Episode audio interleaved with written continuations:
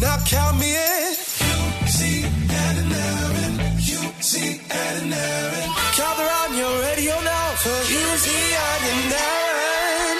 Off air and uncut. Uh, Q C Adenairin, uncut, off air. Um, inspirational story, uh, which we f- so a man by the name of Jay Stevens, local guy who had a life-changing, uh, terrible, terrible uh, accident as a result of a helicopter crash, uh, and how he's uh, bounced forward and what he's up to now. Let's uh, say hello to Jake. Lovely to be here. Yeah, yeah, congratulations. It's such an honour to have you here. Uh, you have become the first paraplegic to walk to Mount Everest Base Camp without a wheelchair. That is sensational. Thank you very much. Why? Oh, I just, I've always just had a little bit of ticker inside, and I think the big thing after being told you're paraplegic and you are not going to walk again, obviously having young kids as well, to have that taken away, that was just something I couldn't accept. And, of course, being at a spinal cord hospital, we see a lot of quadriplegics who aren't as lucky as yourself. Yep. So if you've got that small little chance to try and get back up, and, of course, a young family to set an example for, it was um, mm. obviously some tough times.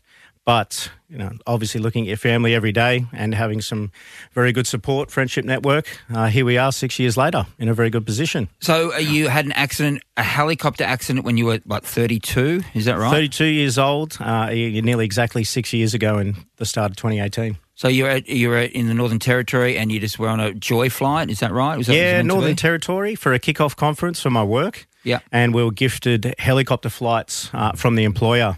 And uh, unfortunately, uh, the pilot stalled my helicopter about one hundred fifty metres up in the sky. And we all know what happens when you stall. There's no breakdown lanes up there, unfortunately. Yeah. Easy. Yeah. We are straight back down to earth. Do you oh. remember that moment? Like, do you, or like sometimes with trauma, people block it out? Yeah, I've actually done a bit of work around it. And I think it was more, it was like it was happening so fast, but in slow motion. Yeah. At the same time. And you were, you were kind of just waiting for the pilot to do something. It was like turbulence on a helicopter. Yeah. And you're obviously, I'm quite comfortable with that, but it just kept getting worse and worse.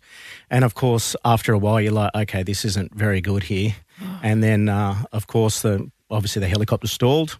Yeah. And um, yeah, we fell pretty much just straight out of the sky. Did you have a moment where you thought, I'm about to die? Yeah, there was just that little split second. I think you're just sitting there, you're, obviously you're thousands of miles away from your kids, your yeah. family. You had, so how old were your kids at this time? So I had an eighteen-month-old uh, at the time, oh, so I was just God. a young father. Yeah. yeah. And yeah, I think there was just that, that quick thing, you're just like, uh-oh, you know, I'm going out here. Because yeah. it, it took about thirty seconds for it to happen, so it wasn't just like an instant, it, w- it was kind of just like, yeah, you had about five, ten seconds to have that little thing, that thought pop into your head, really. So, but you got pulled out of the the, the, the, the mangled helicopter? Yes, luckily the helicopter, we got it the worst on the right-hand side, the pilot and I, and the passenger on the left-hand side, he'd had a pretty bad concussion, but uh, luckily enough he was able to extract us and pull us out of the helicopter, and uh, yeah, we were kind of out in the desert there for about three, three, four hours oh, before we kind were of. Were you got... in? I mean, were you in agony, or was it like a, were you just? It was you had no feeling. Bit you... of both. Yeah, I think there was shock, but also laying there as well. You, you knew that it was bad,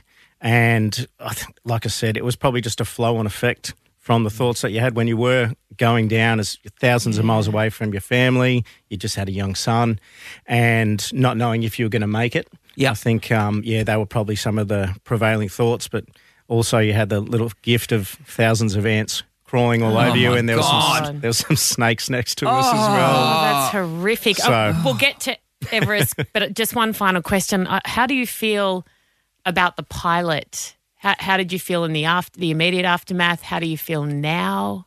I was quite neutral about everything. Like, he didn't get in that helicopter for that to happen. No. Yeah. But I guess afterwards, um, what has happened, uh, there's been a few media interviews where he's been painted as the hero of the story when he'd actually caused the accident. So, mm. unfortunately, hard. yeah, mm. that's uh, that's kind of the way that one went.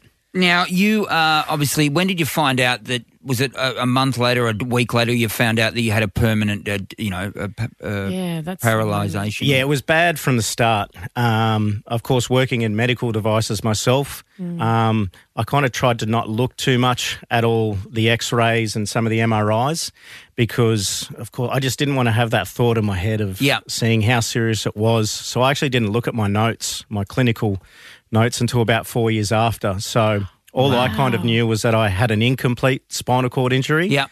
And that was all I wanted to know. I just didn't want to go down into the details because that's where you can get bogged up. And, you know, if you're having tough days, the first things you're going to think about is obviously how serious the injury yeah. was. So I chose not to look at that until probably the start of last year, and we found out that it was probably about eighty percent crushed.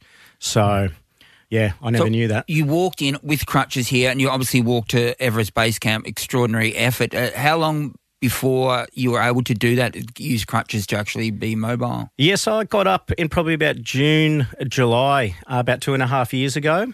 Yeah, right. So the first, wow. yeah, so the first six months, obviously having little number nine knitting needle legs mm-hmm. with no muscles on them, and, yeah. and also just neurologically having to retrain. I can't yeah. feel my left leg. So having to figure out new ways to walk, yeah. it was more the neurological fatigue that was probably the biggest one. So do you like swing a hip, or how does it work that you move that left leg? So obviously it still moves the same way, but I've always kind of got to keep my eyes down on it because you can't feel it. Oh, so it's like, yeah, that's isn't that amazing just what we wouldn't even think? It's just it's like when do. You've sat on your leg and you know when it goes numb, yes. exact same yeah. feeling yeah. of that. So when so, you look around the world and see everyone whinging about what they whinge about, including me and, and everyone, do you just shake your head at people? I guess in a weird way, it's everything's kind of relative. Yeah. Everyone's stresses in life are quite relative. Um, again, it's probably a lesson that you'd never learn staying at a spinal cord hospital. Young guys who've had quadriplegic injuries, yeah. Yeah. older guys mm. who'd had families.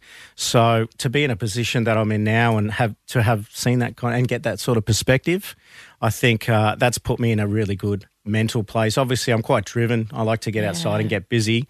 So like I said, I feel quite lucky to be out with my kids I was now. Gonna, are you blessed in some ways because the crap that, that dogs, other people who haven't been through what you've been through, probably wouldn't bother you to the same extent?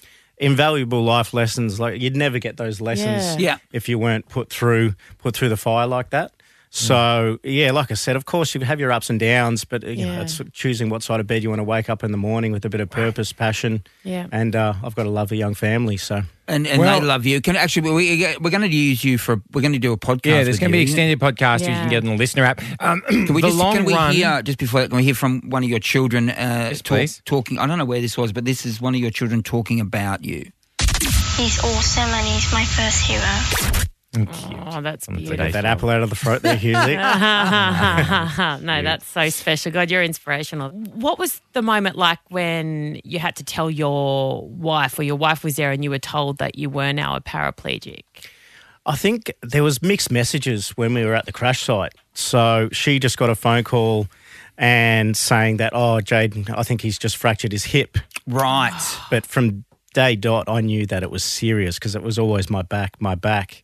So I dare say there was some mixed messaging yep. coming from the uh, medical team on the ground there. Yeah. And by the time I got down to Adelaide and they'd put me through uh, the M R Is, they knew it was pretty serious by then. So a little bit of mismanagement at the start, unfortunately. Yeah. Um, Do they, I mean, they possibly made it worse with mismanaging it, or if you have a spinal cord injury, you need it reduced, operated on immediately. Yeah, because why'd so, you go to wow. Adelaide? That's far from. That was the only place I could do the emergency surgery. Wow. Yeah, yeah. So, it, it, it might be the closest capital city, yeah. though. Is it from northern? From the, is it Uluru? Was it, is that right? Uluru. Yeah. So yeah. the pilot got flown directly there, but because they mismanaged mine, I got flown to Alice Springs. Right. For about eight or nine hours, oh and then I got God. flown oh. back down the next day. So the triage protocol Goodness. was uh, sorry, not Jay, the greatest. I was, I was just pointing at Hughesy saying, "Don't you dare."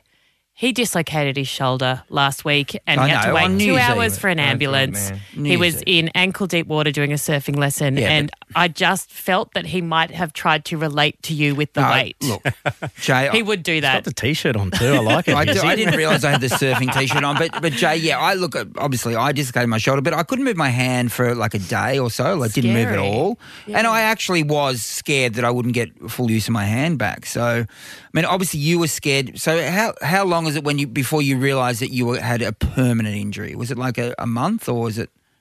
The worst thing is probably working in medical devices. Yeah. So obviously yeah. having good knowledge of the anatomy and working with, funnily enough, spinal cord surgeons as well.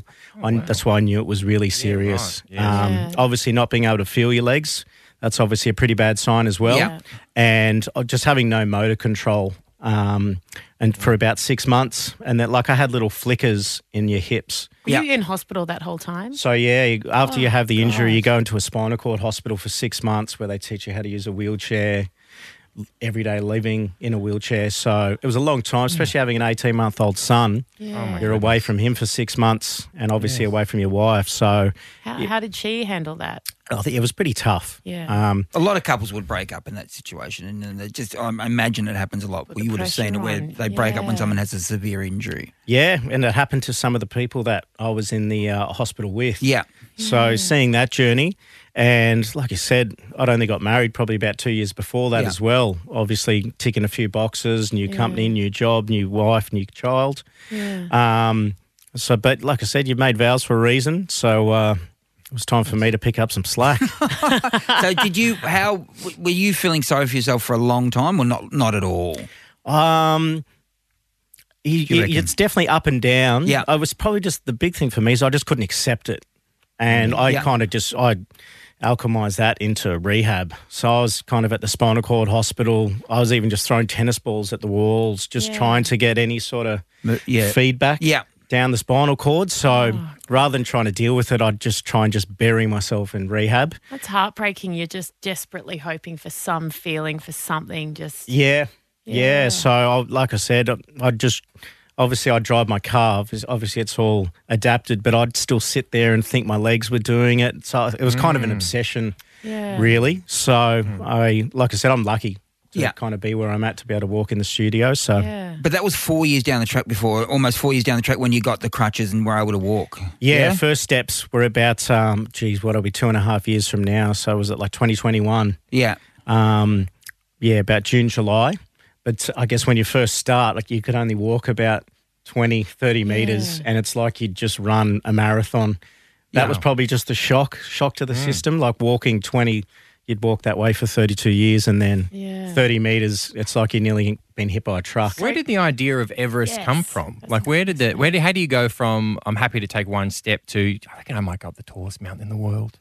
Yeah, I've, I'm a little bit of a sucker to hide in the pain cave for exercise sometimes and it probably just the seed got planted. I think I was at the hospital and watching some documentaries on obviously climbers getting up to base camp and some other surrounding mountains. And I guess I was just so angry. I'm like, geez, why didn't I get over there and do that?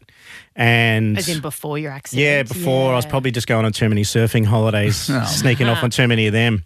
So it, the seed was planted then. And obviously, as soon as I started walking again, silly me just started looking at it, looking at it. And I just couldn't get it out of my head. So yeah. like I said, wow. if something's in there, I just kind of had to try and build myself up to do it. So...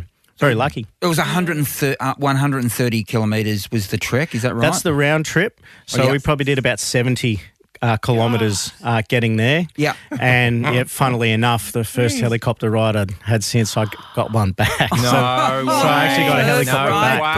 back. Was yeah. that scary? Or was oh, it? No. No, it was actually like getting extracted out of the Moovli platoon at the end. I was so tired and yeah, just so wow. worn out. Oh, you would have yes. taken wow. anything. That, yeah, that was it. Hands were in the air. Same I'm pilot, like, sure. Yeah, I was I was sprinting towards the thing to get out of there.